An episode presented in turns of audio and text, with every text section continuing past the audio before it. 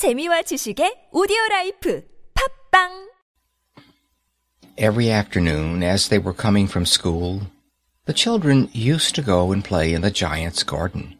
It was a large, lovely garden, with soft green grass.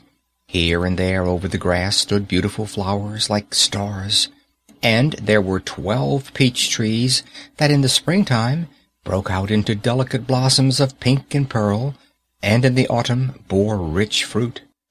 The birds sat on the trees and sang so sweetly that the children used to stop their games in order to listen to them. "How happy we are here!" they cried to each other.